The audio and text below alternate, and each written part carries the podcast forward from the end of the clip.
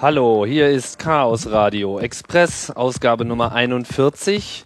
Nach langer, langer Zeit geht es hier wieder weiter im Programm. Äh, die Pause hatte viele Gründe, die ich hier gar nicht weiter auslegen möchte. Viel wichtiger ist das Thema heute, denn heute geht es um Sprachen.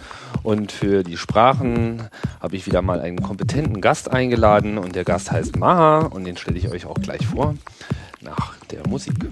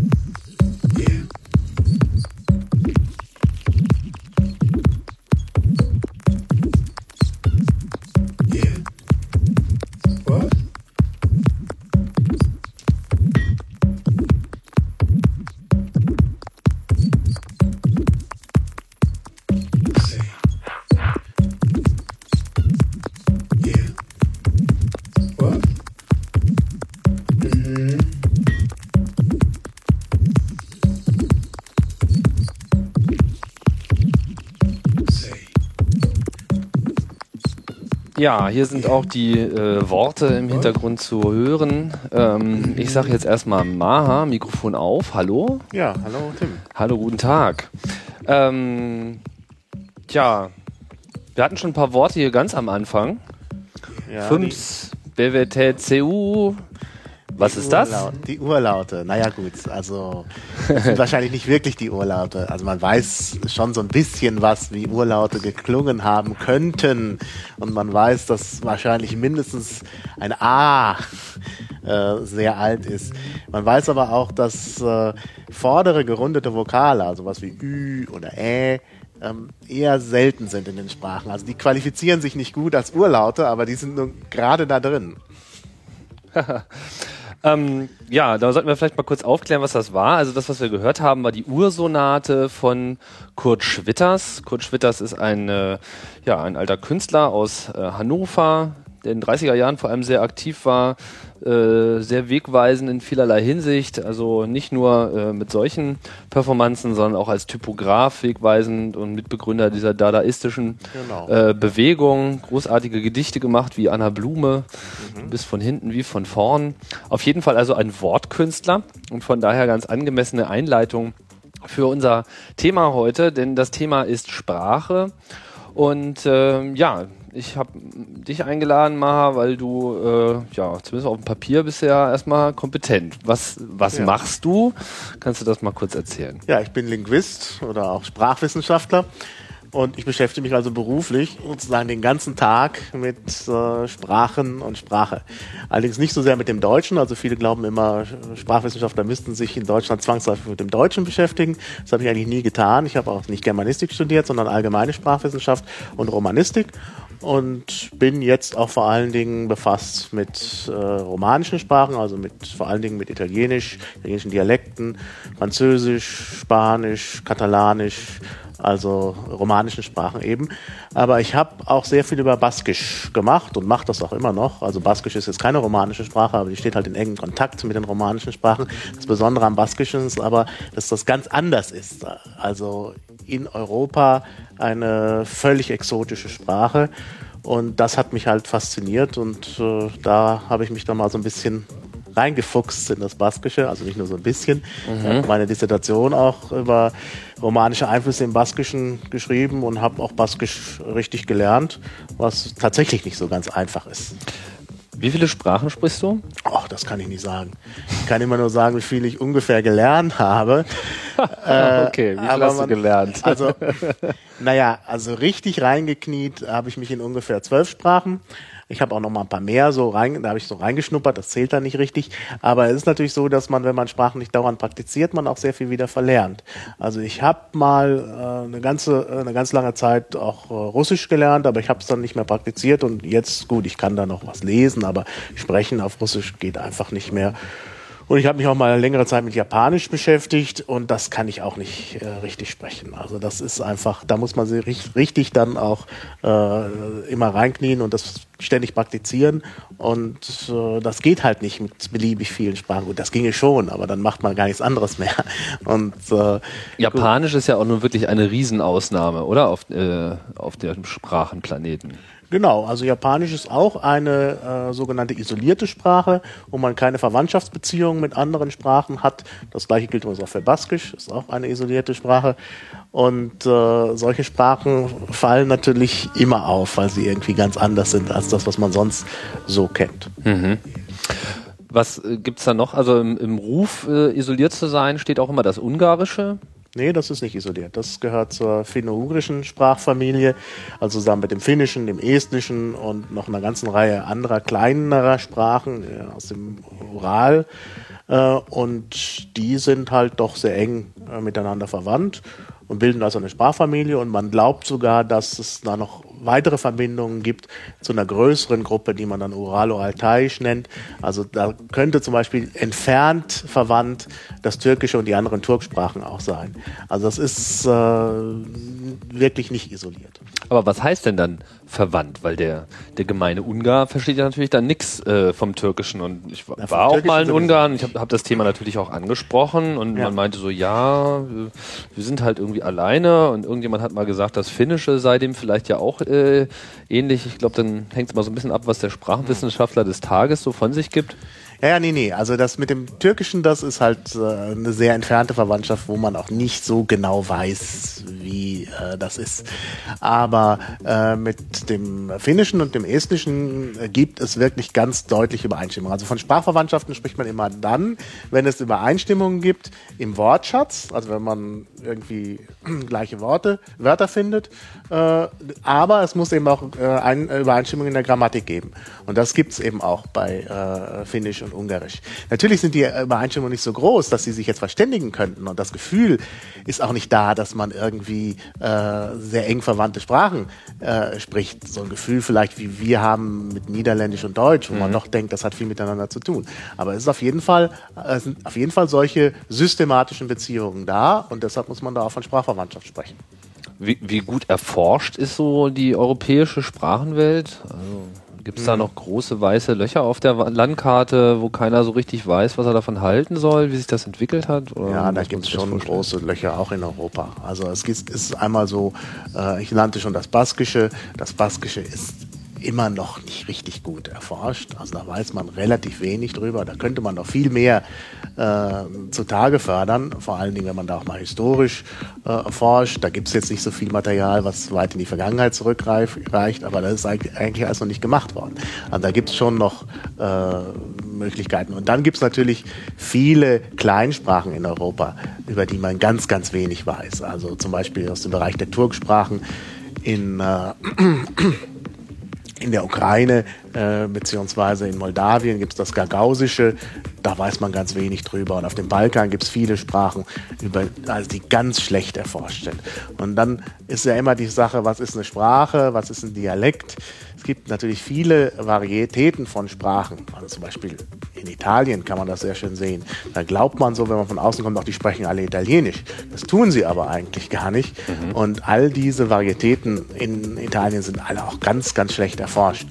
Da kann man wirklich noch. Was sprechen die denn sonst? Ja, die sprechen halt ihren lokalen Dialekt am Ort. Also Äh, ja, da gibt's halt eine ganze Menge. Das äh, variiert halt. Ich selber habe ein bisschen gearbeitet über sogenannte Apenninen-Umbrisch. Die Bezeichnung ist auch von mir, obwohl sie inzwischen auch irgendwie schon von anderen angenommen worden ist. Ähm, das ist also das Dialektgebiet im umbrischen Apenninenraum, also mitten in Italien, in, in den Bergen dort. Äh, und das ist wirklich schon sehr sonderbar. Also man erkennt, das ist aus dem Lateinischen entstanden, das ist romanisch, aber äh, mit dem Italienischen hat das sehr wenig zu tun und die Leute können sich auch dann, äh, also na gut, natürlich können die alle auch Italienisch, aber wenn man als Außenstehender da hinkommt und kann sehr gut Italienisch, versteht man erstmal gar nichts. Ja, und das, äh, das wird sogar noch, noch intensiver, wenn man in die Abruzzen reingeht, weil äh, sich da die grammatischen Abweichungen noch viel stärker zeigen und das ist dann wirklich äh, ganz anders und praktisch nicht erforscht. Ja, da gibt es dann so ein, zwei Aufsätze, da hat einer mal festgestellt, dass im Abruzesischen äh, eben auch die äh, Substantive äh, konjugiert werden, das heißt, sie kriegen so Endungen wie die Verben. Äh, das fanden dann die Wissenschaftlergemeinde ganz toll. Da sind da mal zwei Leute hingefahren und dann gibt es noch zwei, drei weitere Aufsätze darüber. Äh, aber wie das nun genau funktioniert, weiß man bis heute nicht. Ne? Also das ist, da gibt es wirklich auch mitten in Europa noch äh, wirklich viel zu forschen. Und wird auch viel geforscht? Nee, natürlich nicht. weil man natürlich für solche Sachen auch, äh, ja, da, da, da gibt es natürlich schon ein gewisses Interesse. Das Interesse haben meistens die Leute am Ort. Aber äh, ja, äh, es fehlt dann das Geld von irgendwelchen großen Forschungsinstitutionen, da nun jeden, jede sprachliche Besonderheit äh, zu erforschen. Und das ist einfach nicht Gut, so. Forschungsinteresse wird ja immer meistens dort gemacht, wo es auch Geld zu verdienen gibt. Genau. Ja. Ähm, Gibt es da irgendeinen wirtschaftlichen Anreiz, Sprachen zu erforschen? Wenn ich so ans Baskische denke, dann fällt mir natürlich als erstes so ein bisschen der Aspekt der Völkerverständigung ein, weil Baskenland ist ja nun mal ein ziemlich ähm, wilder, wilder Ort, was die politische Situation und, und den Widerstand und, und dieses Unabhängigkeitsgefühl betrifft. Und ist ja auch nicht der einzige Ort in Spanien. Es gibt ja auch noch Katalonien, wobei das Katalonische ist aber dann schon dem Spanischen deutlich ähnlicher. Also ich Ja, ist es immer so ein bisschen als so eine, Sprache. ja, ist so eine französisch-spanisch-Mixtur. Aber das Baskische ist halt komplett separat. Ja. Und dann kann man natürlich schon verstehen, dass die sich nicht so ohne weiteres äh, eingemeinden wollen. Mhm. Von daher hat es natürlich dann auch für die Identität äh, eine große äh, Wichtigkeit.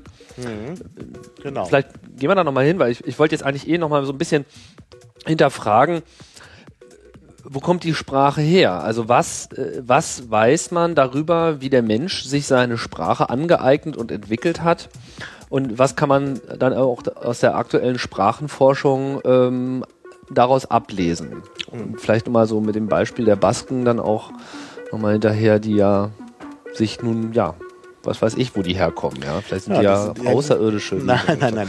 Die sind irgendwann nach Europa eingewandert und zwar vor den Indogermanen. Das ist äh, ziemlich deutlich. Äh, dann sind die Indogermanen halt über Europa hinweg äh, gegangen und haben alle vorher dort vorhandenen Sprachen, da wurde natürlich vorher, gab es vorher Menschen, das ist also auch klar, dass da vorher gesprochen wurde. Die sind aber alle verschwunden, diese Sprachen.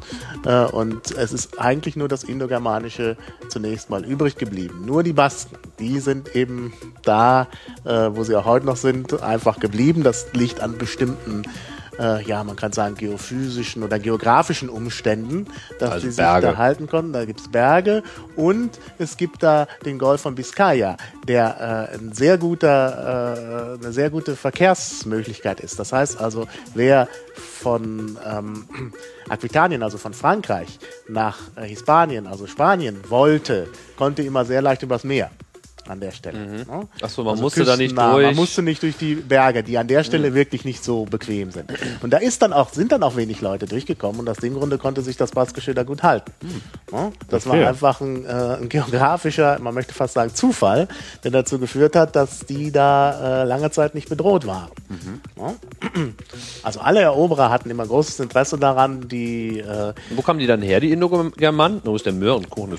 Einfach super, ja. Die Indogermanen, ja. Äh, ja, das ist noch nicht so ganz klar, wo die herkommen. Also da gibt es verschiedene Hypothesen. äh, also irgendwie, äh, ich denke, das plausibelste ist, dass die so aus Vorderasien äh, kommen. Und das Aber stellt jetzt sozusagen die. Sprachmehrheit im, im europäischen Das ist Raum. jetzt die europäische Sprachmehrheit. Dann sind noch andere Leute eingewandert. Wir hatten vorhin schon die finugrischen Völker äh, genannt. Die sind dann also später dann nach Europa gekommen und die haben natürlich dann auch wieder. Die hatten äh, wir schon erwähnt. Wieder, In welchem Kontext ja, hatten wir die den erwähnt? Ungarn. Ach so, die Ungarn. Okay, Genau. alles klar. Ah, Also es sind dann noch andere als die Indogermanen nach Europa eingewandert. Verstehe. Also sind natürlich alle nach Europa irgendwann eingewandert. Zuerst natürlich die Basken, dann die Indogermanen und dann. Äh, Und gibt es irgendwelche Erkenntnisse, wo diese Basken herkommen? Nee, äh, aber gut, also. Außerirdische, ich sag's ja. Außerirdische kann sein, ja. nee, man nimmt natürlich an, dass äh, äh, die, äh, Bevöl äh, die, die Einwanderung nach Europa letztlich, also ganz am Anfang, irgendwie aus Afrika kommt. Aber genaues weiß man da auch nicht. Aber man denkt eben, dass der Mensch und die Sprachen aus Afrika kommen. Okay, gut. Die Sprachen kommen aus Afrika, das heißt, da müssen sie sich ja dann auch erstmal entwickelt haben. So, Ja. Und äh, wie wir ja von Kurt Schwitters gehört haben, am Anfang war alles noch so Fünfsbüvetät, CU. Ähm, wie kam denn der Mensch dazu, ähm, so eine komplexe Sprachenwelt überhaupt zu entwickeln? Ja, das kann man also, äh, da kann man auch ein paar vorsichtige Aussagen machen, muss man aber trotzdem immer sehr vorsichtig sein, weil wir da nicht so viele Okay, wir sind äh. Sachen, äh, Informationen haben. Also man geht davon aus, dass sich, wenn sich also äh, irgendwelche Primaten, sagen wir mal, äh, sozial organisieren, sie auch kommunizieren müssen, sonst klappt das mit der komplexen sozialen Organisation nicht. Haben wir auch sonst im Tierreich, immer wenn es eine gewisse soziale Organisation gibt, muss auch eine Kommunikation stattfinden. Wenn die soziale Organisation einfach ist, wie bei den Bienen zum Beispiel, dann ist auch die Kommunikationsform einfach, die machen da so so äh, Schwänzeltänze und können damit angeben, wo es, sie, wo es die Futterlagen gibt. Das reicht dann auch schon, denn die sozialen Rollen sind da alle schon vorher festgelegt. Äh, da muss man also nicht viel aushandeln. Das sieht dann bei den Primaten anders aus. Also wenn die Primaten da also von den Bäumen runterkommen und in die Savanne gehen, dann müssen sie, um zu überleben, halt wirklich eine soziale Gemeinschaft bilden und da muss ausgehandelt werden, wer da der Chef ist und wer da welche Rolle übernimmt und da muss man kommunizieren. Also in dem Moment geht es also irgendwie los mit sprachlicher Kommunikation. Und äh, die äh, menschliche Gesellschaft ist dann eben weiter fortgeschritten in diesem Problem der sozialen Organisation und hat deshalb eben natürlich auch noch komplexere Kommunikationssysteme, als das bei den übrigen Primaten eventuell der Fall ist. Okay, und ähm, gibt es dann, also ich meine, wie, wie weit blickt die, die Sprachwissenschaft da jetzt zurück? Also was ist die erste gesicherte Erkenntnis? Äh, Ja, gesichert ist da gar nichts. Ja, die gut. ersten schriftlichen Quellen sind so Erkenntnis. neu. Ja, man kann natürlich schon sich einige Gedanken machen und äh, kann also an bestehenden Sprachen gewisse Merkmale äh, feststellen, die eventuell äh, Möglichkeiten geben, Hypothesen zu bilden darüber, wie das losgegangen ist. Also ein Punkt zum Beispiel, man findet in allen Sprachen irgendwelche Ausdrucksmittel, die was mit Zeigen zu tun haben. Das nennt man äh, Deixis aber, oder Deixis. Also, na gut, ist das jetzt nicht so wichtig, wie man das nennt. Also man kann mit Sprache irgendwie zeigen. Da gibt es so Wörter wie hier und da und dieser und jener und natürlich letztlich auch sowas wie ich und du. Verweist also das Ich auf den Sprecher und das Du auf den anderen. Und äh, äh, dass es diese Mittel äh, überall gibt, also in allen Sprachen, also es gibt, es ist nicht vorstellbar, dass es eine Sprache ohne das gibt. Ähm, denkt man, dass das irgendwie etwas ist, was auch ganz am Anfang steht und sozusagen in einer Ursprache auch vorhanden gewesen sein muss. Und da diese Zeige äh, Ausdrucksmittel auch immer so einen sehr stark gestischen Charakter haben, kann man übrigens auch feststellen schon an den Wörtern. Das, was auf etwas Näherliegendes verweist, hat oft eher einen geschlossenen Vokal, also in ganz vielen Sprachen. Und das, was weiter wegweist, auf, hat eher offene Vokale.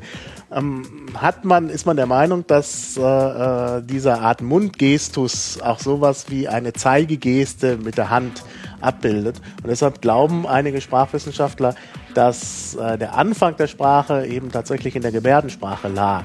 Dass also die ersten Sprecher, also möglicherweise schon die Primaten, die von den Bäumen runtergekommen sind, äh, so eine Mischung aus Laut und Geste hatten.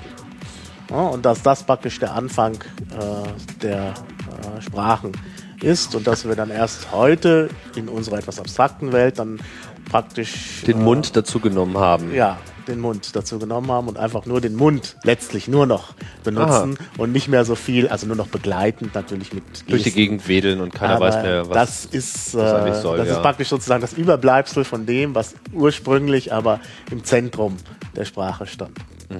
Müsste man sich glatt mal äh, so einen Vortrag von jemand anhören und den Ton wegschalten und schauen, ob man allein aus den Gesten auch überhaupt irgendwas ablesen kann. Wahrscheinlich nicht. Ja, also würde ich, weiß ich nicht. Also ich meine, es gibt ja immer diese, ich habe das mal mitgemacht, ich habe mal ein bisschen Gebärdensprache gelernt. Da gab es dann immer so Übungen vom Mund ablesen und so. Und äh, man kriegt da schon eine Menge raus, wenn man also auch ungefähr weiß, worum es geht. Äh, also Kontext ist wichtig. Kontext ist ganz wichtig. Das ist ja vor allen Dingen das, was die Sprache so schwierig macht und letztlich auch für automatische Übersetzungen und so, dass halt der Kontext immer ganz wichtig ist. Ne? Also das, was der Kontext hergibt, braucht man nicht mehr groß zu versprachlichen. Da reicht es dann eben irgendwo drauf zu zeigen. Oder so. ich, ich wollte eh gerade noch zu äh, Gebärdensprachen kommen, hast du jetzt schon fast äh, vorweggenommen. Ist es nicht so, dass, äh, ich meine, Gebärdensprache, es gibt nicht die eine internationale Gebärdensprache, die alle sprechen, sondern die Gebärdensprachen sind im Prinzip genauso dialektbehaftet oder an die, oder sind sie an die, um, also an die vorherrschende Muttersprache angelehnt? Nee, nee, also das mit der Anlehnung an die Muttersprache, das ist nicht der Fall. Also es gibt natürlich immer Entlehnungen aus äh, der äh, Gesch- aus der Standardsprache, also was heißt Muttersprache, das ist jetzt das, das Wort. Ja, also man jetzt in Deutschland, wenn man jetzt gehörlos ist und man ist in Deutschland, ähm, wedelt man dann Deutsch. Also dann, äh, äh, dann gebärdet man deutsche Gebärdensprache. Und das heißt also, man gebärdet, sagt man das Man so? gebärdet, ja, genau. wedeln war natürlich kein besonders man technischer gebärdet deutsche Begriff. Gebärdensprache und die ist nicht einheitlich. Die variiert jetzt eben auch von äh, Ort zu Ort. Ähm, Also von Gehörlosengemeinschaft zu Gehörlosengemeinschaft. Das ist äh, da schon mal das Problem. Also wenn man sagt deutsche Gebärdensprache, ist das nicht was Einheitliches, sondern das ist schon sehr unterschiedlich. Natürlich äh, haben all diese Gehörlosen auch äh, Deutsch gelernt und entlehnen natürlich aus dem Deutschen. Ne? Also entlehnen da Wörter oder so. Ähm, die dann auch irgendwie gebärdet werden, aber mit Bezug auf das entlehnte Wort, äh, indem man dazu eben das entsprechende Mundbild des entlehnten Wortes macht oder äh, die Gebärde irgendwie so anpasst, dass man dann noch einen Buchstaben mitgebärdet, um eben auf das entlehnte Wort zu verweisen. Also das ist schon äh, klar. Also so das Deutsche spielt eine gewisse Rolle. Aber an sich ist die Gebärdensprache davon unabhängig, aber, und das ist eben der Punkt, sie ist eben auch nicht einheitlich in Deutschland. Das ändert sich jetzt so ein bisschen weil es da Bemühungen gibt, das zu vereinheitlichen und weil auch diese verschiedenen eher lokalen gehörlosen Gemeinschaften immer mehr auch in Kontakt miteinander treten. Es gibt inzwischen äh, Fernsehprogramme mit Gebärdensprachdolmetschern. Doch schon länger. Ja, ja. Also das und das führt natürlich zu einer gewissen vor 20 Jahren Vereinheitlichung, weil man, weil natürlich äh, überall in Deutschland dann Gehörlose diese Programme sehen und dann auch diese Gebärden sehen und dann eben sagen, aha, dann gebärde ich das auch mal so. Ne? Wenn die das da in Essen so machen, da kommen die meisten äh, Dolmetscher her, die jetzt im Fernsehen ähm, bei Phoenix das machen, soweit ich weiß. Und dann wird das eben entsprechend auch übernommen. Und so gibt es eine gewisse Vereinheitlichung. Das findet natürlich jetzt schon statt. Ja, Gibt bei es da auch einen Videopodcast äh, zur Gebärdensprache? Das wäre ja dann eigentlich auch das Internet geradezu. Da, das ist bestimmt, bestimmt eine gute Sache, ja. Hm. Das weiß ich jetzt nicht, aber da müsste man sich mal Da gucken wir mal. Das, da findet man vielleicht was. So auf den ersten Blick äh, wirft das Internet schon ein paar interessante Links raus. Wir verfolgen das mal. Ja. Ähm, gut, also von der, Ge von der Gebärdensprache der Frühen zur äh, Begleitbelautung durch den Mund, sage ich mal, weil sicherlich ja Schreien und Brüllen und Angst und Drohgebären da wahrscheinlich am Anfang eine große Rolle gespielt haben werden. Kann man dann also zur Sprache irgendwann, keine Ahnung, gibt es da irgendwelche halbwegs glaubhaften Schätzungen? Nee, da kann man wirklich nicht schätzen. Irgendwann so halt. Weit Okay, aber wann ist, was, sind, was sind denn die ersten verbürgten Dokumente für eine existierende Sprache, also Aufzeichnungen, wo man jetzt wirklich sagen kann, es gab auch eine ausführliche, Tja, das ist auch schwer. sind das dann die. Ägypter oder? Ja gut, da haben wir eine richtig voll entwickelte Schriftsprache schon. Ne? Aber Ja. es gibt natürlich da noch äh, frühere äh, Belege, wo man auch nicht so genau weiß. Ne? Also wenn man sich die Höhlenzeichnungen anschaut, die, die wir so finden in Lascaux und äh, äh, anderswo, ähm, dann könnte es sein, dass das nicht nur Bilder sind, sondern dass da teilweise auch schon etwas mehr Konventionalisiertes drinsteckt. Ja, da gibt es also schon, äh, dann denkt man schon, dass da vielleicht mehr drinsteckt als nur einfach irgendwelche Abbildungen der Wirklichkeit, sondern schon sowas vielleicht dass also jemand, der so abstrakt zu zeichnen in der Lage Ja. ist, gegebenenfalls auch schon die abstrakte Sprache erlernt hat. Genau, und, und es sind auch nicht alle Zeichen voll interpretiert, die da sind. Da sieht man dann irgendwie so eine äh, Kuh oder so. Und das könnte aber auch, wenn da so mehrere so hintereinander sind, schon eine Art Schrift sein. Das weiß man nicht genau. Ja, aber da, das könnte So man vom, so. vom, vom wissenschaftlichen Zweifel mal abgesehen, wenn du jetzt so deine Zeitmaschine hättest und du würdest dich dann sozusagen direkt zu den Affen, äh, die von um den Monolithen herumspringen, Hm. äh, zurückbeamen, was würdest du dann äh, rechnen, erwarten, was, was dann passieren würde? Also vielleicht laufen die ja alle dann so rum, wie der, irgendwie der alte Diogenes und philosophieren schon irgendwie ganz elaboriert. Und Ja, erst später gibt es dann irgendwie so einen äh, frühzeitlichen Atomschlag und dann vergessen sie wieder alles. Ja, so das. das mit dem Atomschlag würde ich mal ausblenden. Aber ich, ich denke schon, dass man da sehr früh zurückgehen kann und dass man sich dann auch, ich meine, wenn man tatsächlich mit der Zeitmaschine dahin kommt, muss man ja irgendwie mit diesen Leuten äh, oder mit diesen Wesen in, ins Gespräch kommen und das wird wahrscheinlich sogar gehen. Also da wird man wahrscheinlich was äh, erreichen. Also es wäre, wäre ein Versuch wert. Es gibt ja, es gibt ja so eine Geschichte von Alfred Bester, ähm, wo auch jemand mit der Zeitmaschine herumreist und dann das Problem sich stellt, was man so normalerweise in den Science Fictions nicht hat, dass natürlich die Leute nicht alle heut, heutiges Englisch sprechen. Ja. Und dass man da ganz große Probleme hat, sich zu verständigen. Aber natürlich ist das möglich, wenn man lange genug dann in einer anderen Zeit ist, sich darauf anzupassen. Ich meine, heute lernt man auch Sprachen, dann lernt man wahrscheinlich auch das ältere Englisch oder was auch immer. Ne? Aber das darf man nicht vergessen. Also das Reisen mit der Zeitmaschine ist schon sehr beschwerlich, weil man sich da wirklich sehr anpassen muss. Also ich würde es besser lassen. Aus meinen Zeitreisen kann ich berichten. Ähm, ja, stellt sich natürlich die Frage, wie schnell ändert sich denn die Sprache? Also wie sehr anders war denn das Deutsch vor äh, 100 Jahren im Vergleich zu heute und äh, beschleunigt sich das eher? Fahren wir jetzt so auf so eine Universal-Einheitssprache zu und es wird immer weniger Dialekte oder gibt es da auch Diversifikation? Nee, also erstmal ist es so, dass sich Sprache sehr schnell verändert. Das kann man sehr leicht äh, herausfinden, auch im Deutschen. Gut, im Deutschen habe ich es jetzt nicht untersucht, aber ich habe das mal im Italienischen mir ein bisschen angeschaut mit Politikersprache. Also Politiker reden von heute und Politiker reden aus den 60er Jahren. Da hat man wirklich fast, ist man dann der Meinung, die sprechen unterschiedliche Sprachen. Ne? Die in den 60er Jahren bemühen Auf sich halt Phoenix gibt es ja immer diese schönen alten Bundestagsdebatten. Mhm. zu sprechen mit vielen geschwollenen Wörtern, die heute kein Mensch mehr verstehen würde. Ne? Wenn die dann sagen, ja, allenthalben und so. Und heute ist das völlig ungebräuchlich. Ne? Das, äh, das, ist, äh, das, das ist sicherlich auch im Deutschen leicht zu beobachten. Und da sieht man also, dass sich die Gewohnheiten doch da relativ schnell verändern und auch so eine gewisse äh, Schwierigkeit im Verstehen eintritt. Also das kann man, glaube ich, wirklich äh, beobachten. Ähm, ja, und was jetzt die Vereinheitlichung angeht, also da sehe ich das so, dass äh, äh, Leute immer das Bedürfnis haben, in ihrer, ja, heute sagt man Peer Group, also in ihrem, in ihrer Familie, in ihrem Freundeskreis, äh, auch diesem Kreis entsprechend zu sprechen.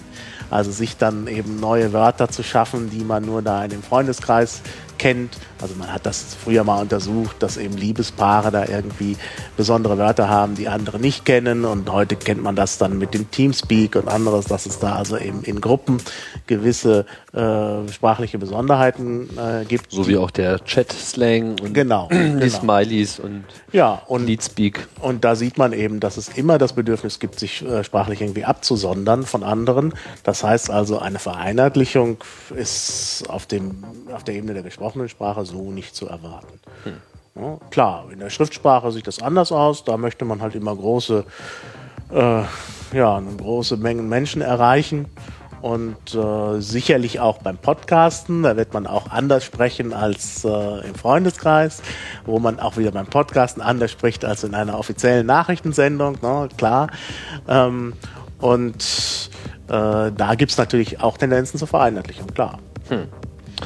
Ähm, wollte ich gerade was hinterfragen? Ähm, ach ja, die.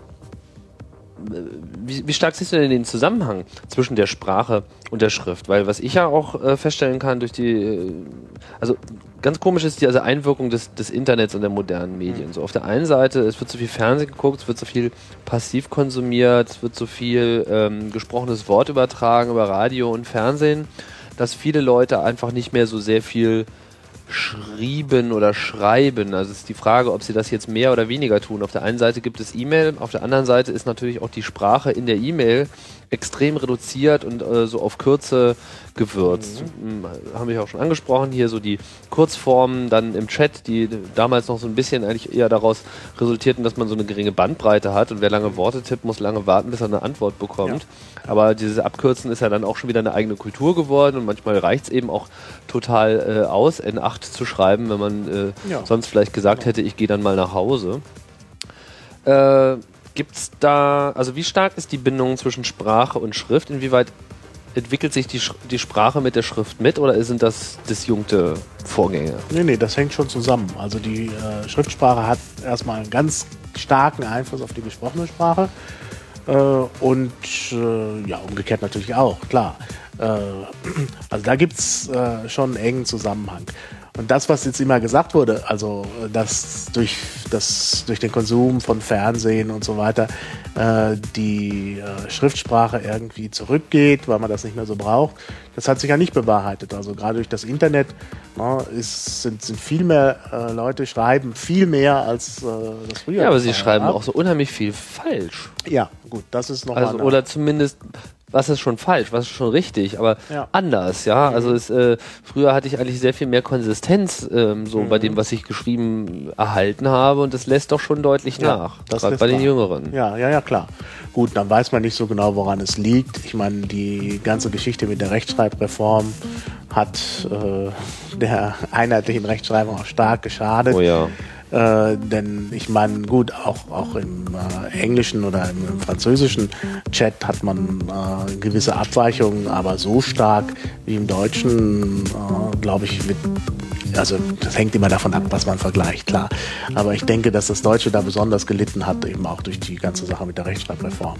Also ich denke nicht, dass das allgemein so ist, dass äh, jetzt aus irgendeinem Grund oder durch den Einsatz des Computers an sich äh, so ein Verfall der Rechtschreibung eintritt. Also das gut, das müsste man, müsste man untersuchen, aber ich halte das für, für nicht einsichtig. Warum Und ein Verfall der Sprache? Also ich habe so gehört, so die meisten Leute kommen also mit einem Wortschatz aus, der doch sehr gering ist. Weiß nicht, weißt du da irgendwelche halbwegs verbürgten Zahlen aus Untersuchungen, wie viele Wörter das eigentlich sind, die man heutzutage benötigt? Ja, da gibt es immer so ein paar äh, äh, Schlag, äh, ja, schlagkräftige äh, oder aussagekräftige Zahlen, die man, denen man aber, glaube ich, keinen Glauben schenken sollte. Also wenn dann gesagt wird, ja, heutzutage kommen die Leute mit 300 Wörtern aus oder so, das halte ich für Quatsch.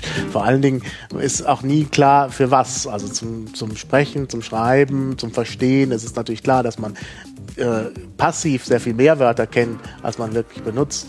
Also ich, also die, diese, diesen Statistiken würde ich jetzt nicht unbedingt Glauben schenken. Hast du nicht selber gefälscht? Nee, habe ich nicht selber gefälscht. Ja. Genau. Also da. Ja, das stimmt. Das sind immer, sind immer diese Worte, wo man dann echt ins Grübeln kommt, wenn man sie mal wirklich schreiben muss. Mhm. Ja, wo, wo sich dann in dem Moment eigentlich das erste Mal wirklich damit auseinandersetzt. Und so, ah, ja, was, wie ist denn das jetzt eigentlich? Also, ja. Wenn man es versteht so, also hört, dann versteht man es mhm. sofort. Mhm.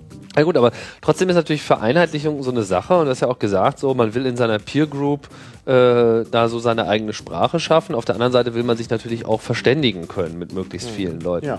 Und jetzt ist ja nun genau das ähm, mit unserer Internetglobalisierung findet das ja irgendwie gleichzeitig statt. Also die Peer Group wird immer größer und äh, umspannt äh, auch viele Leute, die noch nicht mal die eigene Muttersprache sprechen. Das heißt, da will man irgendwie eine eigene Sprache haben, aber da muss man sich ja auf irgendwas einigen. Man hat auch so viele Peer Groups, dass man ja genau. was weiß ich, irgendwann ja auch echt zu viel. Das, das, das habe ich irgendwie vorhin nicht mehr richtig ausführen können. Ja. Das Problem, was sich heute stellt, ist, dass man ja nicht eine Peer Group hat, sondern viele. Und dadurch muss man sich auf unterschiedliche ja, sprachliche Register einstellen. Das heißt also, jeder Sprecher äh, muss eigentlich sprachlich immer geschickter werden, weil er mehrere Gruppen gleichzeitig bedienen muss. Das war früher nicht so. Früher hatte man, also wenn man die traditionelle Gesellschaft anguckt, das Bauernhaus, na, da musste man in, in, seinem, in seiner Sippe da am Bauernhaus auskommen äh, und da, da musste man sprachlich einigermaßen geschickt sein und dann musste man vielleicht noch für die Außenkontakte oder für den, für den Beruf, wenn man noch nicht auf dem Land arbeitete, noch was anderes können, aber das reichte dann auch schon.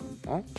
Und heute muss man ganz was anderes. Da muss man halt ne, verschiedene Register der Schriftsprache für den Chat, für äh, das Wiki, für was man auch immer da macht, für seinen Blog. Das muss man alles beherrschen, wenn man das machen will. Und dann auch nochmal der Behörde einen Brief schreiben. Der Behörde muss man einen Brief schreiben können. Man muss äh, irgendwie mit seinem Freundeskreis zurechtkommen, mit der Familie und sowas. Also, also es muss alles, also es muss ein, eine, eine unheimlich breite Kompetenz da sein. Und deshalb, also, und das ist auch vorhanden. Das heißt also wahrscheinlich wahrscheinlich, wenn man jetzt mal nur Wörter auszählt, no, ist der Wortschatz heute, wenn man das alles, wenn man all diese Bereiche mit einschließt, viel, viel größer als früher. Ah, okay, also alles nur falscher Alarm. Ja, es wird halt falsch untersucht, weil man halt dann sagt, ja, wir untersuchen jetzt nur die Schriftsprache, so wie sie in der Schule verwendet wird. No, das ist einfach nur ein ganz kleiner Ausschnitt der Realität. Mhm. No. Ja, ich meine, wenn ich mir so anschaue, wie viele Kreuzworträtsel auch so verteilt werden, also ist ja, ja auch eine immer so ein, so ein, gewisses Training damit verbunden. Ja, klar. Keine Ahnung, wie viele Wörter jetzt insgesamt in Kreuzworträtseln so in der Summe überhaupt äh, in Kästchen gefüllt werden. Aber das hilft auf jeden Fall auch mhm. oder kann zumindest helfen. Bleiben wir aber nochmal bei dieser Vereinheitlichung. Also die Kommunikation zu vereinheitlichen. Im Internet ist das ja sozusagen das A und O in dem Moment, wo man sich auf einen Standard einigt. Und das äh, lässt sich ja natürlich Programmen sehr leicht beibringen und es ist sehr viel einfacher, umso vereinheitlichter das ist solche, solche Trends gab es ja auch bei Sprachen schon, schon längere Zeit. Was sicherlich jeder schon mal gehört hat, ist äh, Esperanto, die große Plansprache oder Kunstsprache. Kannst du sicherlich gleich nochmal zur Terminologie was sagen. Äh, es gibt noch weitere Interlingua. Äh, du kannst auch Esperanto sprechen, ja, oder? Richtig, genau. Okay. Wie, wie, wie kam das auf und welchen Erfolg haben diese Plansprachen bisher gehabt? Hm. Also Esperanto äh, kam 1887 auf. Da ist es 1887? 1887. Ach, schon. Da ist das erste Buch erschienen, okay. auf Russisch damals. Äh, also Narodny Yazik, also internationale Sprache. So hieß das Buch und so hieß auch die Sprache. Und der Herausgeber, äh, ein gewisser Dr. Samenhoff, wollte das unter Pseudonym veröffentlichen, weil damals mit der Zensur im Russischen Reich, also er lebte in Warschau, das gehörte zum Russischen Reich, war das alles nicht so einfach. Und dann hat er als Pseudonym äh, da drauf geschrieben, Dr. Esperanto. Und das war dann eben die internationale Sprache des Dr. Esperanto. Und das immer zu schreiben war den Journalisten auf die Dauer zu lang. Mhm. Am Anfang gab es ja auch einen richtigen Boom, also alle wollten darüber berichten, das war was Neues, das war irgendwie mal eine interessante Idee. Und äh, dann wurde ihm einfach dann gesagt, das Esperanto. Und so kam dann die Sprache zu ihrem Namen. Der ähm, Name selber war einfach so ein Kunstwort oder bedeutet das Esperanto bedeutet auf Esperanto der Hoffende. Ah. Und so hat er sich halt genannt, weil er die Hoffnung hatte, dass irgendwie die Welt besser wird, wenn alle Leute eine Sprache sprechen. und das äh, hat er äh, geglaubt und auch immer wieder kommuniziert. Das lag auch an seiner Biografie, weil er eben aus einer mehrsprachigen Gegend äh, kam, im östlichen Polen, wo man also Polnisch, Litauisch, Jiddisch und Russisch äh, können musste. Und äh, ja, wie gesagt, also die Idee äh, war gleich damit verbunden, dass Menschen, die eine Sprache sprechen, auch vielleicht weniger sich hassen. Das äh, ist also damit von Anfang an verbunden gewesen. Mhm. Äh, ja, also äh, am Anfang gab es da richtig gehend so einen Boom, gerade in der äh, gebildeten Gesellschaft. Das fanden also alle gut und wurde also auch Esperanto, äh, hat sich dann also sehr schnell verbreitet, ist auch sehr schnell bekannt geworden. Und im Gegensatz zu anderen solchen Projekten, die es ja auch vorher schon gab und danach, hatte äh, Samenhoff eine sehr interessante Idee, die so aus heutiger Sicht äh, einem bekannt vorkommt. Er hat nämlich gleich in das erste Buch äh, reingeschrieben, dass er auf alle Autorenrechte an dieser Sprache verzichtet. Ach. Also sozusagen ein Open Source äh, Projekt. Äh, denn er war der Meinung, und das, äh, damit hat er natürlich recht, dass eine Sprache nicht funktionieren kann, wenn die nur von einer Person kontrolliert wird, sondern das muss irgendwie so ein soziales Ereignis sein. Es müssen halt äh, Wortschatz und, und, und, Bedeutungen ausgehandelt werden, über eine Sprechergemeinschaft. Und das war eben seine Idee. Und das ist halt im Esperanto verwirklicht worden und das hat auch zum Erfolg von Esperanto beigetragen, weil da jeder gleichberechtigt mitwirken konnte. Und das hat natürlich viele Leute dann auch angestachelt, da mitzumachen.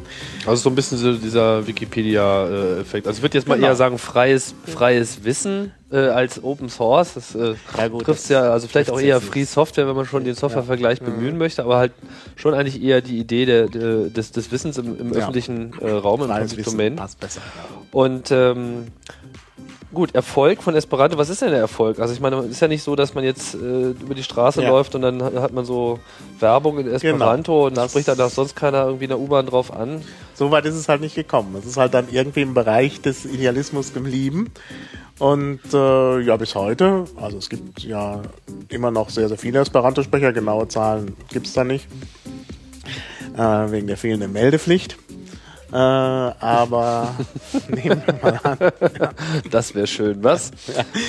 nehmen wir mal an, also man kommt da schon vielleicht. Aber es gibt ja sicherlich jetzt äh, Esperanto-Gemeinden im Internet, äh, genau, oder? nur im Internet, also auch Webseiten, tralala. realen das Leben, Übliche. genau. Also man kann da sehr schnell herausfinden, wo es andere Sprecher gibt und sich mit denen treffen. Bist du da auf irgendwelchen Esperanto-Mailinglisten Ja, eingetragen? ja, sicher, klar. Natürlich. Und da wird dann auch ordentlich geschwatzt.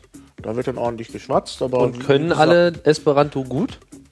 Ja, also die, mit denen ich zusammengetroffen bin, und das sind wirklich eine ganze Menge, äh, sind eigentlich alle ganz fit. Es ist eben auch nicht so schwer zu lernen. Das muss man einfach mal Aber wie sagen. muss man sich das vorstellen? Also ich meine, ist das, ist das cool irgendwie? Man kommt dann irgendwie so ein Haus über ein Wochenende, trifft Ja, sich und ja. dann schwatzen halt alle die ganze Zeit auf Esperanto. Genau, ja, das ist schon cool, so eine etwas ausgefallene Sprache zu sprechen. Und da fällt keiner Also irgendwie in seine eigene Sprache zurück, wenn er mal merkt, dass er dann im Parallel. Nö, also das ist gerade das Sprache ist- Faszinierende, weil man, äh, also dass man da sehr schnell auf ein gutes Niveau kommt und eigentlich kein Problem hat, da irgendwie zurückfallen zu müssen. Aber jetzt so eine Sprache muss ja auch laufend lernen, weil es gibt äh, Genau. Entwicklungen, es gibt äh, Begriffe, was weiß ich, was, was heißt Internet auf äh, Esperanto? Wahrscheinlich Internet, oder? Nee, Interreto.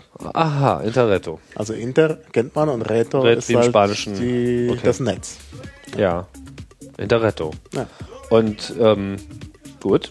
Das, okay, das ist, das ist natürlich sehr naheliegend, aber Ja gut, aber gut, Andere man muss es wissen. komplex- ja, also klar, wenn man ne? es nicht weiß, dann sagt man vielleicht Interneto. Und Genau, oder, oder auch so Begriffe, die so in, in der Diskussion sind. Äh, Ist ja in Ja. dem Sinne nichts in der Diskussion in der Esperanto-Welt, weil es, äh, worüber sollte man sich schon un- unterhalten, außer über Esperanto? Nö, wieso? Man kann ja über alles Mögliche sich unterhalten.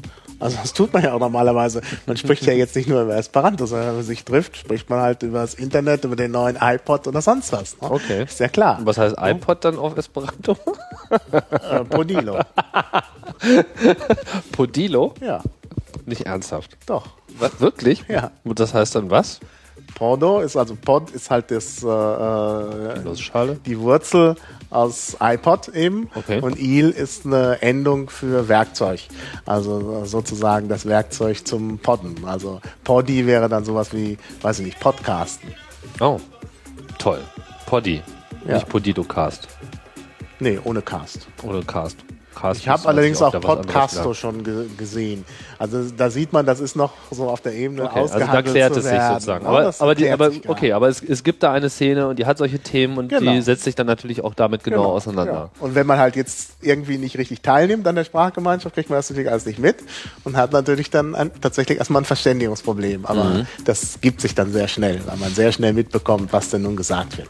Und wenn ich dann irgendwie auf so ein Esperanto-Treffen fahre und immer Podcasto sage, werde ich irgendwann auch merken, dass die anderen alle irgendwie äh, was anderes sagen und dann sage ich eben das andere. Ähm, nun ist Esperanto ja nicht die einzige Sprache in dieser äh, Form. Was äh, empfindest du da noch als erwähnenswert, außer Esperanto? Naja, es gibt natürlich andere äh, Projekte, die dann nicht so viel Zulauf hatten, aber natürlich auch äh, interessant sind. Also vielleicht. Interlingua ist noch so eine, die Interlingua, auch sehr genau. im Lateinischen verwurzelt ist, oder? Die ist noch etwas stärker dem Lateinischen verwurzelt. Das Esperanto hat so, eine besondere, so ein besonderes Wortbildungssystem, was die Sprache sehr äh, aussagefähig macht, was aber jetzt nicht unbedingt so ist, wie wir das aus den europäischen Sprachen kennen. Äh, oder aus den, sagen wir mal, gängigen Schulsprachen kennen. Und Interlingua ist halt stärker angepasst an die romanischen Sprachen, von der Grammatik her. Aber Latein so als äh, übergreifende Sprache, ich meine, gibt es ja auch nicht wirklich Man Ja. Taugt Latein nicht? Warum hat man nicht gleich Latein, Latein, ist genommen? natürlich ein bisschen schwierig zu lernen. Und ein Aspekt bei Esperanto ist eben, dass es leicht zu lernen sein soll. Es gibt keine Ausnahmen, es ist alles regelmäßig. Das führt eben auch dazu, dass die Grammatik nicht so sehr äh, romanisch ist. Ne? Diese, diese starke, dieser starke Hang zur Regelmäßigkeit. Und das hat an einigen Leuten nicht gepasst. Deshalb haben sie halt Interlingua ins Leben gerufen. Zu Latein gibt es auch ein Projekt, nämlich Latino sine flexione. Das ist ein Latein ohne Flexion eben. Das ist auch eine Kunstsprache auf lateinischer Basis. Die nimmt halt den gesamten lateinischen Wortschatz und äh, verwendet das dann ohne Flexionsendungen. Das ist auch ein Projekt, aber das hat auch nicht so viel Zulauf gefunden. Das ist trotzdem immer noch. Findet denn überhaupt irgendetwas Zulauf? Meine, es gibt ja auch jetzt noch ein paar jüngere Entwicklungen. Mir würde jetzt äh, Leuban einfallen. Da gab es Genau. ja auch einen Vortrag. nächstes genannt. Hättest du als nächstes genannt, dann mach das doch mal.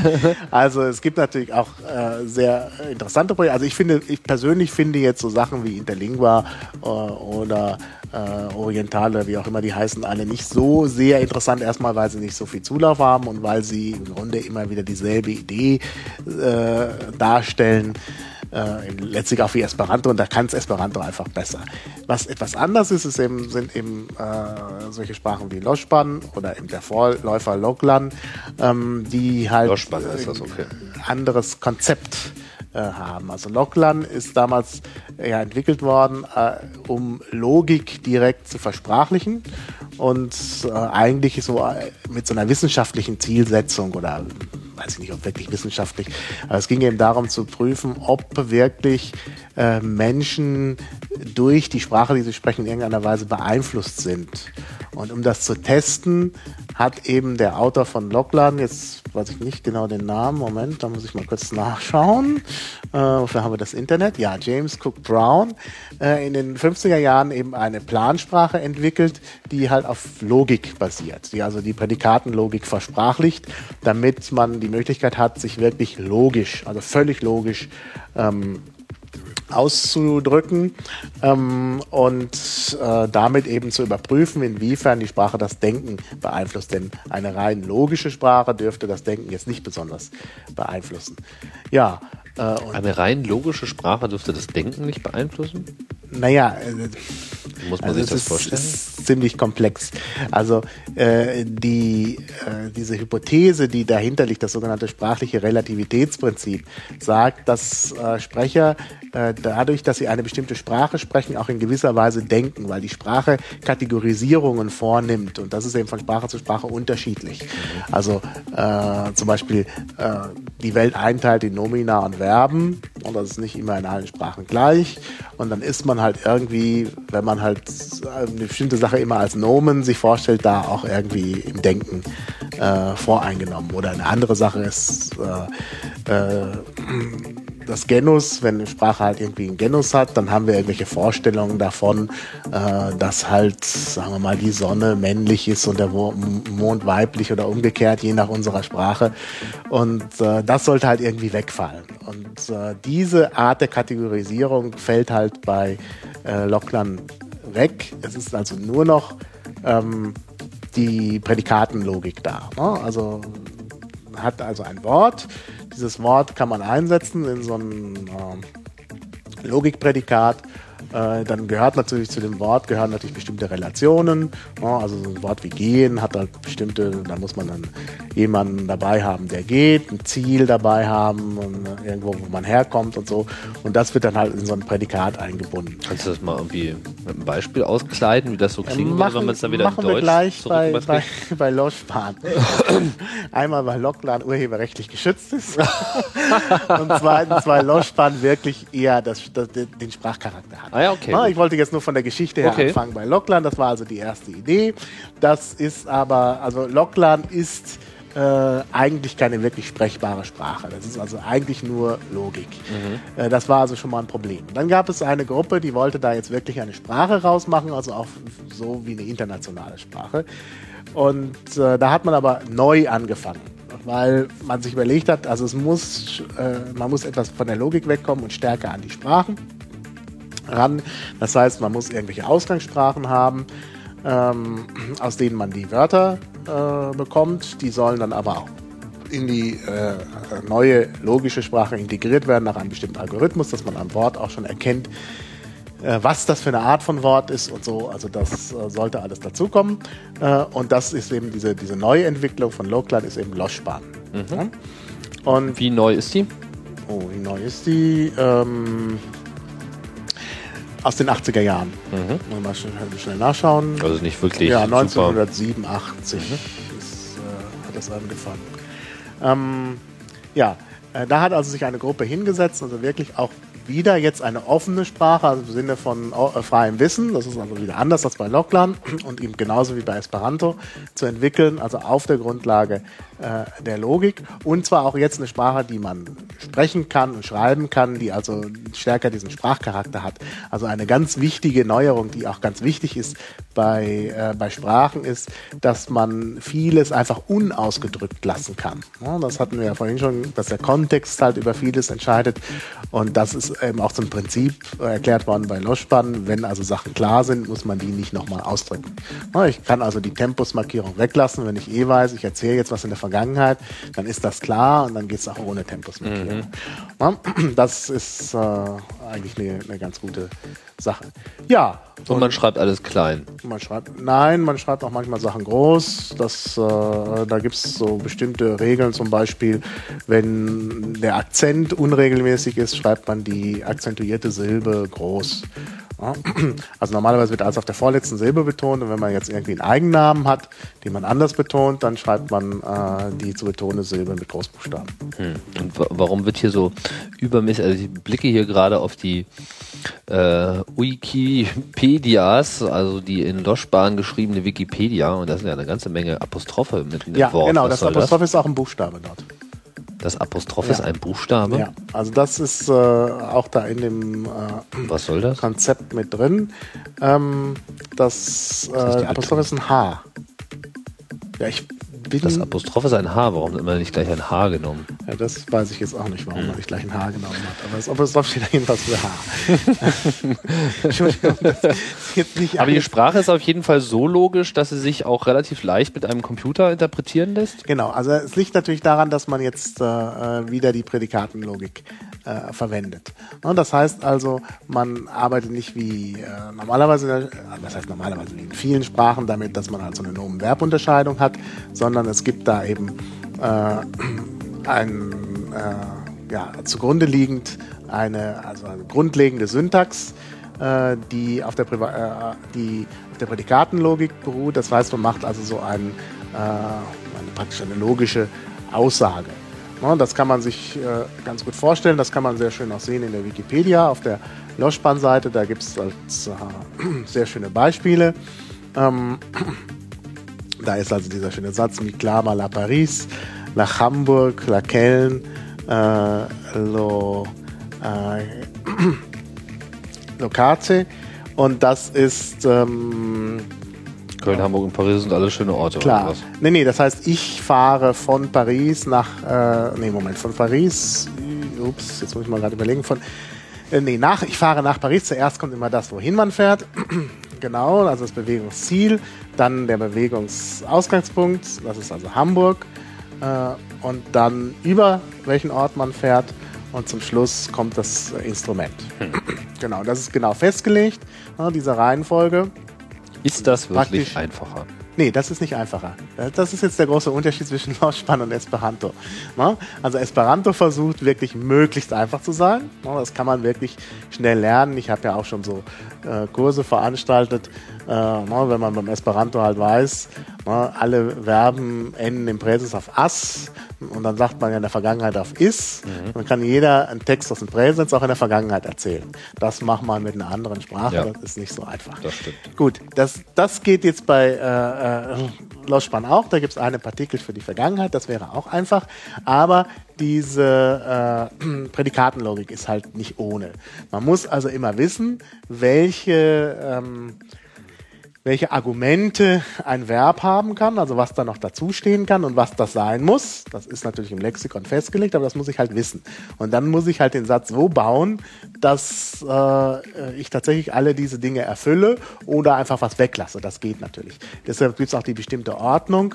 Äh, das, was man am häufigsten äh, verwendet. Zum Beispiel bei Gehen das Ziel, das kommt natürlich zuerst, sodass ich die anderen Sachen leichter weglassen kann. Also das ist schon so ein bisschen, es ist schon durchdacht. Aber ich muss halt diese, äh, das logische Muster wissen. Und das ist nicht so ganz einfach. Also es ist schon, äh, also in Logik zu sprechen, ist an sich schwierig. Hm. Ja, und deshalb ist Loschspan nicht das, klar. das merkt man auch, wenn man sich Vorträge Ja. anhört. Das, deshalb ist, ist Loschspan nicht so leicht. Ja. Ich denke, es ist relativ gut zu handeln, wenn man es schreibt. Also so im, im Internet, auch sogar noch im Chat geht es ganz gut. Aber zu sprechen ist es schon nicht einfach. Also ich kenne äh, ein paar Leute, die ziemlich gut Loschspan können. Und naja, also ich kann es jetzt nicht so beurteilen, wie gut die sprechen, aber die meisten von denen tun sich leichter, wenn sie Esperanto sprechen. Denn interessanterweise, die äh, Loschspan-Sprecher, die ich kenne, bis auf einen, da weiß ich es nicht genau, aber zwei Loschspan-Sprecher kenne ich, die sprechen auch Esperanto. Und das können sie offensichtlich leichter. Bei, bei meiner Reise jüngst durch, ähm, wo war ich? In Bulgarien bin ich auf ähm, Slovio mh, getroffen. Sagt dir das was? Nee. Ah, das finde ich ja jetzt toll, dass du was Ja, gefunden hast. Ich kann ja schnell im Internet nachgucken. Ja, Slovio ist so, auch, ist, ist auch gar keine äh, Sprache in dem Sinne, sondern es ist lediglich eine Schreibform für alle slawischen Sprachen.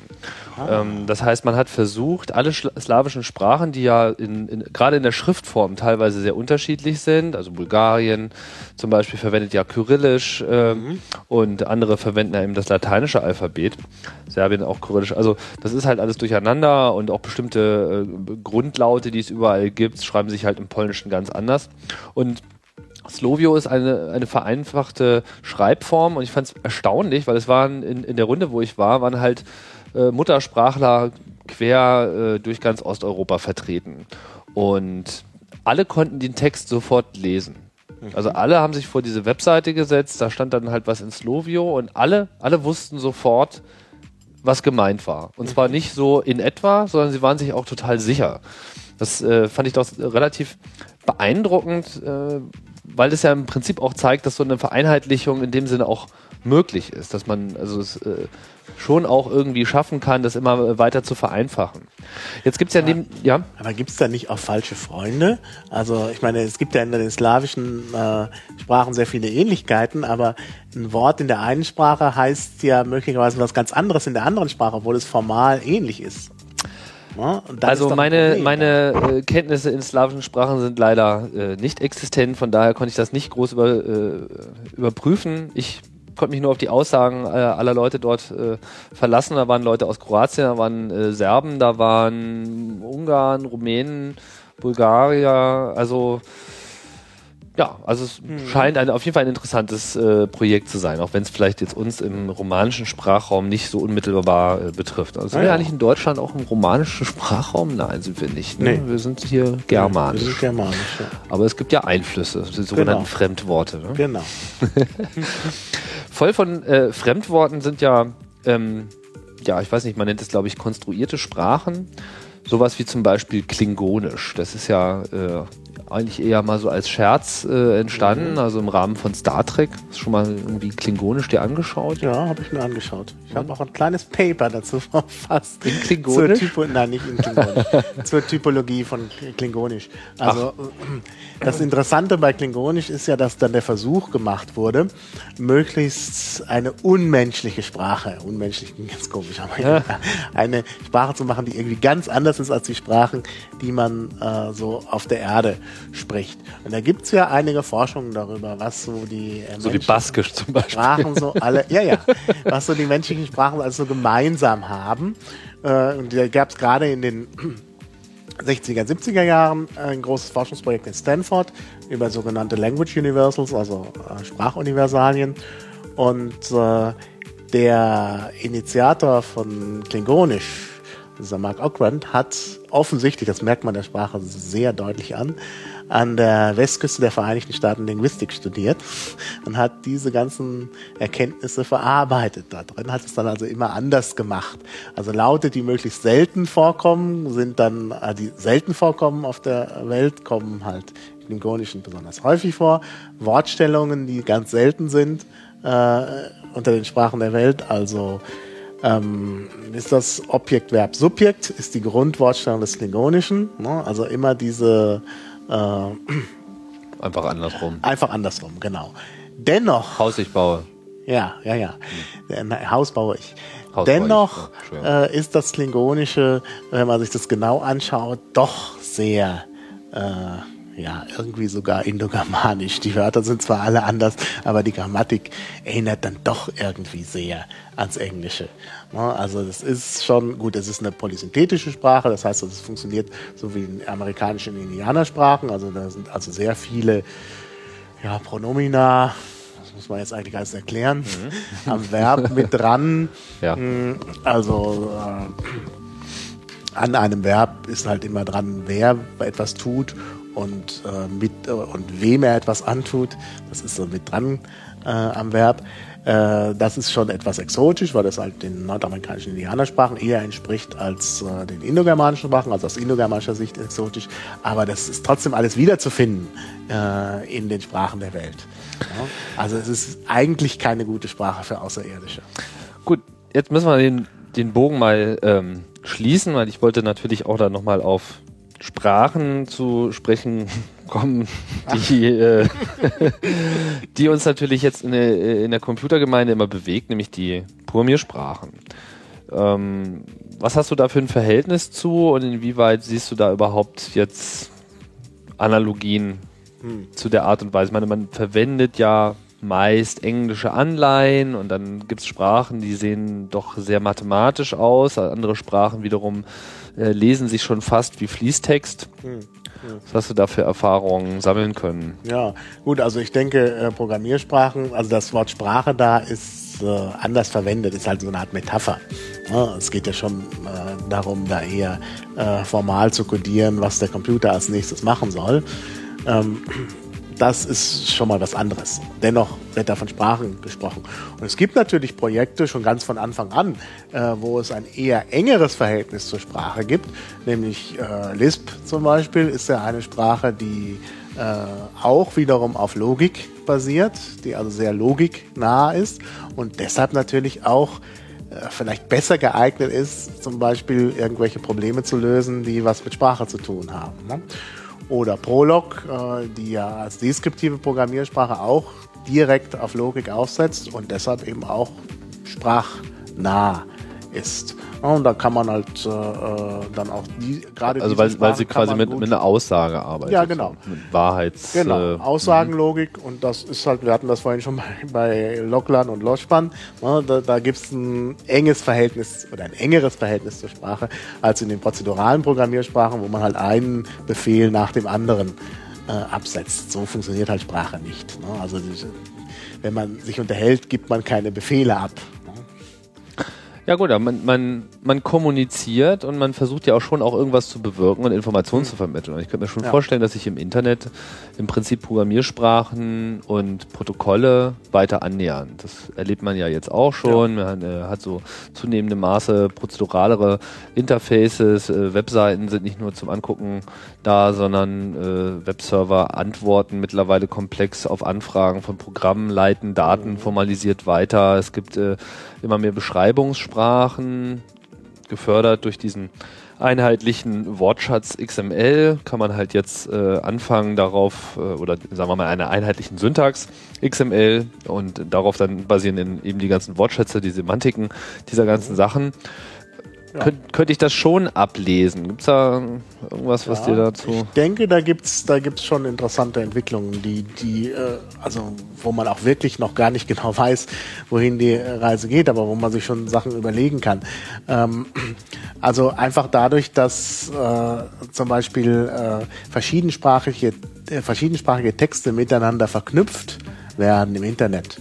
Also es banales Beispiel sind zum Beispiel die Interwiki-Links in der Wikipedia. Ne? Ja. Man hat praktisch ungefähr denselben Text, also immerhin einen sehr ähnlichen Text miteinander, also in verschiedenen Sprachen verknüpft hat, gibt es natürlich Möglichkeiten, das irgendwann auszunutzen.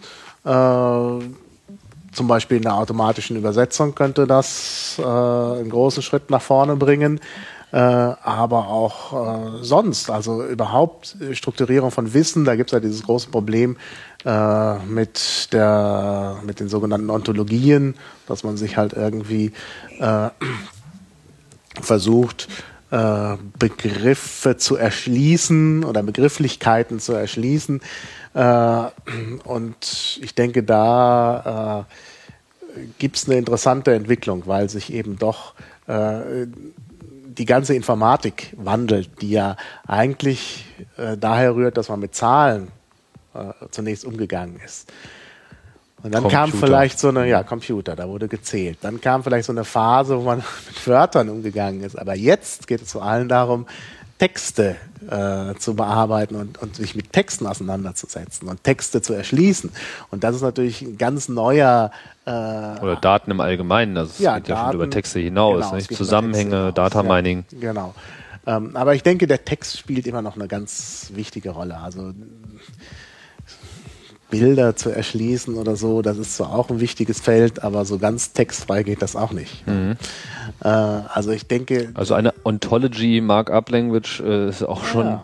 in der Arbeit. Also die, Ja, die ganze, Sachen. das Versprechen des semantischen Webs, das, das ist, glaube ich, das, was du jetzt auch ja, ansprichst. genau, Ne? da, da gibt's gibt's ganz interessante Entwicklungen, die jetzt wirklich erst am Anfang sind, die aber einfach kommen müssen, weil es immer mehr darum geht, immer größere Mengen von äh, ja, Daten ist jetzt eigentlich falsch, es ist schon Text, ist irgendwas erstmal nicht strukturiertes an, äh, an Informationsträger, was aber irgendwie strukturiert werden muss und erfasst Ja gut, auch die Daten im Netz sind ja in dem Sinne nicht äh, von Ja. vornherein Ja, strukturiert. Ähm, du bist ja auch sehr, äh, schon sehr lange bei der Wikipedia mit äh, aktiv. Ähm, welche Bedeutung hat denn so die Wikipedia für die sprachforschende Szene äh, gehabt? Und, in, und was ich auch ganz gerne mal wissen würde, was äh, sich so mit Wiktionary eigentlich abzeichnet. Ja, also bisher die Wikipedia selbst in der sprachforschenden Szene hat da eher weniger äh, Eingang gefunden, obwohl es da wirklich interessante Fragestellungen gibt, die man angehen soll, sollte in nächster Zeit. Also ich will da auch selber einen Vorstoß machen. Also was ich halt sehr, sehr spannend finde, ist die Geschichte mit den Interwiki-Links und was verbirgt sich auf der anderen Seite dieses Links. Denn ich meine, wir wissen ja, äh, das ist äh, ja nicht eine 1 zu 1 Übersetzung, was da in der anderen Wikipedia steht. Und jetzt wäre es herauszufinden, welche systematischen Unterschiede bestehen. In der Herangehensweise Ja, etwas zu beschreiben. Genau. Also nicht nur, dass jetzt mal ein Artikel kürzer ist, weil, sagen wir mal, die samoanische Wikipedia noch nicht so weit ist. Mhm. Aber es wäre auf jeden Fall interessant äh, zu sehen, ob nicht systematische Unterschiede zum Beispiel in der Struktur der Artikel zu finden sind zwischen den verschiedenen Sprachen.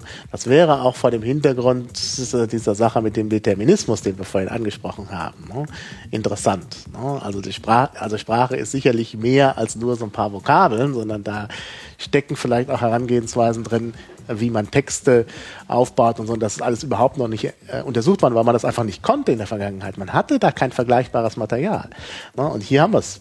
Und deshalb, also da ist ein ganz dringender Forschungsbedarf. Müsste man eigentlich sofort Forschungsantrag Und äh, äh, Wiktionary, dieses Schwesterprojekt von der Wikipedia, macht das so, ich habe das mir jetzt schon länger nicht mehr angeschaut, äh, macht das Fortschritte oder dümpelt das? Unterschiedlich in den verschiedenen Sprachen. Da sind die Deutschen jetzt mal nicht so richtig top wie bei der Wikipedia. Ich finde ja, die deutsche Wikipedia ist äh, eigentlich die Wikipedia schlechthin. Also die hat gegenüber der englischen einige wirklich gute Vorteile und sie ist nach der englischen ja die größte. Welche Beim- Vorteile siehst du da mal so ganz nebenbei? Ja, also es sind, es sind verschiedene, äh, also es sind ganz verschiedene Sachen. Einmal denke ich, ist, äh, sind, ist die deutsche Wikipedia insgesamt etwas einheitlicher. Bei der englischen Wikipedia findet man natürlich alles Mögliche. Da sieht man oft nicht so sehr den roten Faden, was nun äh, die Sache angeht, was man noch reinnimmt und was man nicht reinnimmt und so. Das ist bei der deutschen ein bisschen äh, anders. Außerdem ideologisch gesehen finde ich es einfach besser, dass man in der deutschen Wikipedia den ursprünglichen Gedanken, dass jeder da mitmachen kann, auch ohne Anmeldung, ne, besser. In der englischen ist ja so, dass man keine Artikel neu anlegen kann, wenn man nicht angemeldet ist. Also, also ich finde einfach, ne, das sind jetzt zwei Aspekte. Es gibt noch ein paar andere Ja. Aspekte.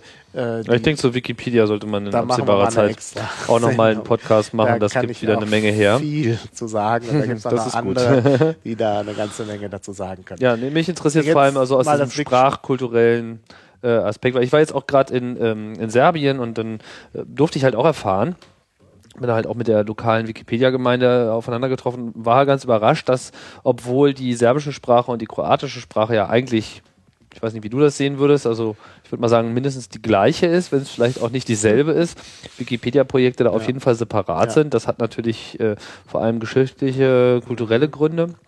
Aber auch da wäre es natürlich interessant, mal nachzuhaken, Ja. forschend, ob äh, sozusagen die Herangehensweise da in irgendeiner Form Ja, auch das wäre interessant. Unterschiedlich ja. ist. Da wäre man so an der Schnittstelle Kulturwissenschaft, Sprachwissenschaft, aber das wäre auf jeden Fall spannend. Also selbst nur in diesem, in diesem kleinen Bereich. Aber da ist das natürlich sehr politisch. Ne? Also Mhm. da mache ich kein Projekt.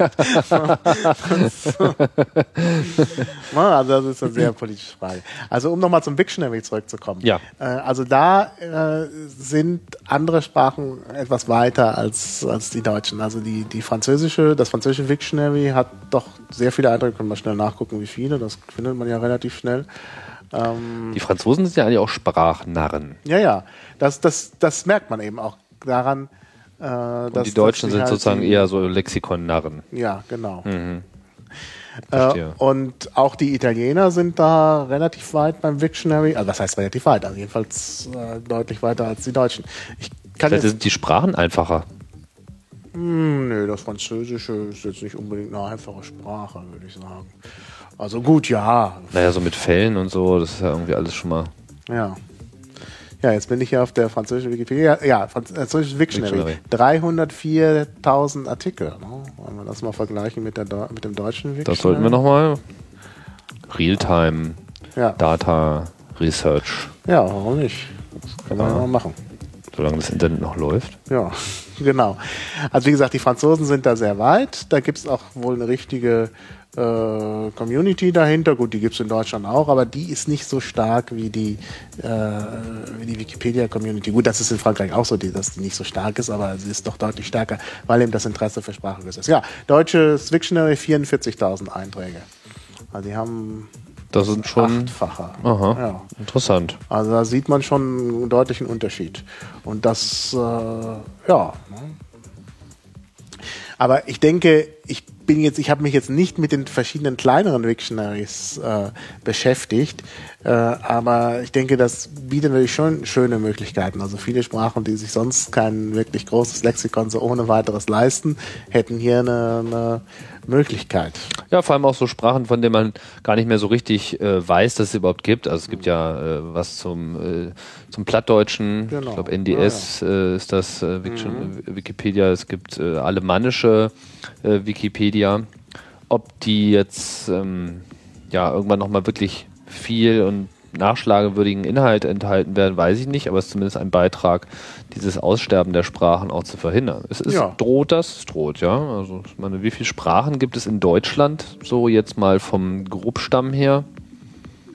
Wie viele Sprachen es in Deutschland gibt. Ja, ich meine, was muss man, es gibt so das Bayerische und dann gibt es so Das kann man das Schwäbische. nicht so richtig zählen, weil natürlich das Bayerische, das ist ja auch das große Problem bei der bayerischen Wikipedia. Mal, welches Bayerisch nimmt man da? Da haben die gesagt, naja, irgendein Bayerisch. Ja, aber äh, also da muss man schon so ein bisschen also anders dran gehen, glaube ich. Okay, na, wir können jetzt die Probleme äh, von Wikipedia auch nicht äh, hier lösen. Wollten wir auch gar nicht, sondern wir wollten über Sprachen reden, das haben wir auch gemacht. Ich sag mal, ähm, vielen Dank. Gibt es noch irgendwie ein Abschlusswort, irgendwas, wo ich dich zu sehr unterbrochen habe? Ja, hast du öfter. Habe ich öfter. Naja, man muss ja auch den Kann Fluss man ja- sicherstellen, ja, ne? Nee, also da kann man zu vielen Sachen noch eine ganze Menge sagen. Aber ich denke, du machst ja auch noch Links dazu. Oh ja. Und dann können sich die Leute ja über die verschiedenen Punkte, die wir angesprochen haben, selber ein Bild machen. Genau, Chaos Radio Express kommt auch doch deshalb immer so selten, weil ich mir so viel Mühe mache. Die Links aufzuarbeiten, die findet ihr dann in der Datei, in den Lyrics und natürlich auch auf der begleitenden Webseite. Die findet sich wie immer unter chaosradio.ccc.de und Feedback ist gerne gesehen unter chaosradio.ccc könnt ihr uns einfach äh, Kommentare schicken, Hinweise, Lob und Tadel. Äh, ansonsten gibt's demnächst auch wieder Chaos Radio. Einmal im Monat wie gehabt und auch bei Chaos Radio International und englischen Ausgaben sind in letzter Zeit mal wieder ein paar neue Sendungen dazugekommen. Wer da noch nicht reingehört hat, möchte das vielleicht mal versuchen. Und wo ich eh gerade schon dabei bin, hier den Roundup äh, der Eigenwerbung zu betreiben. Chaos TV, unser äh, bunte Tüte äh, Podcast, hat in letzter Zeit eine ganze Menge Zulauf bekommen. Interessante Dokumentationen. Wir sind da auch immer wieder für Neues äh, aufgeschlossen. Wenn ihr also Tipps habt für Content, der dort äh, erscheinen sollte, das haben wir immer gerne. Ja, insofern, ich bedanke mich bei dir, Maha. Ja, vielen Dank, Tim. Für den aufschlussreichen äh, Einblick in die Welt der Sprachen. Und äh, dann bleibt uns nur noch Tschüss zu sagen. Und äh, ein Gruß geht an die Hörer und bis bald. Tschüss.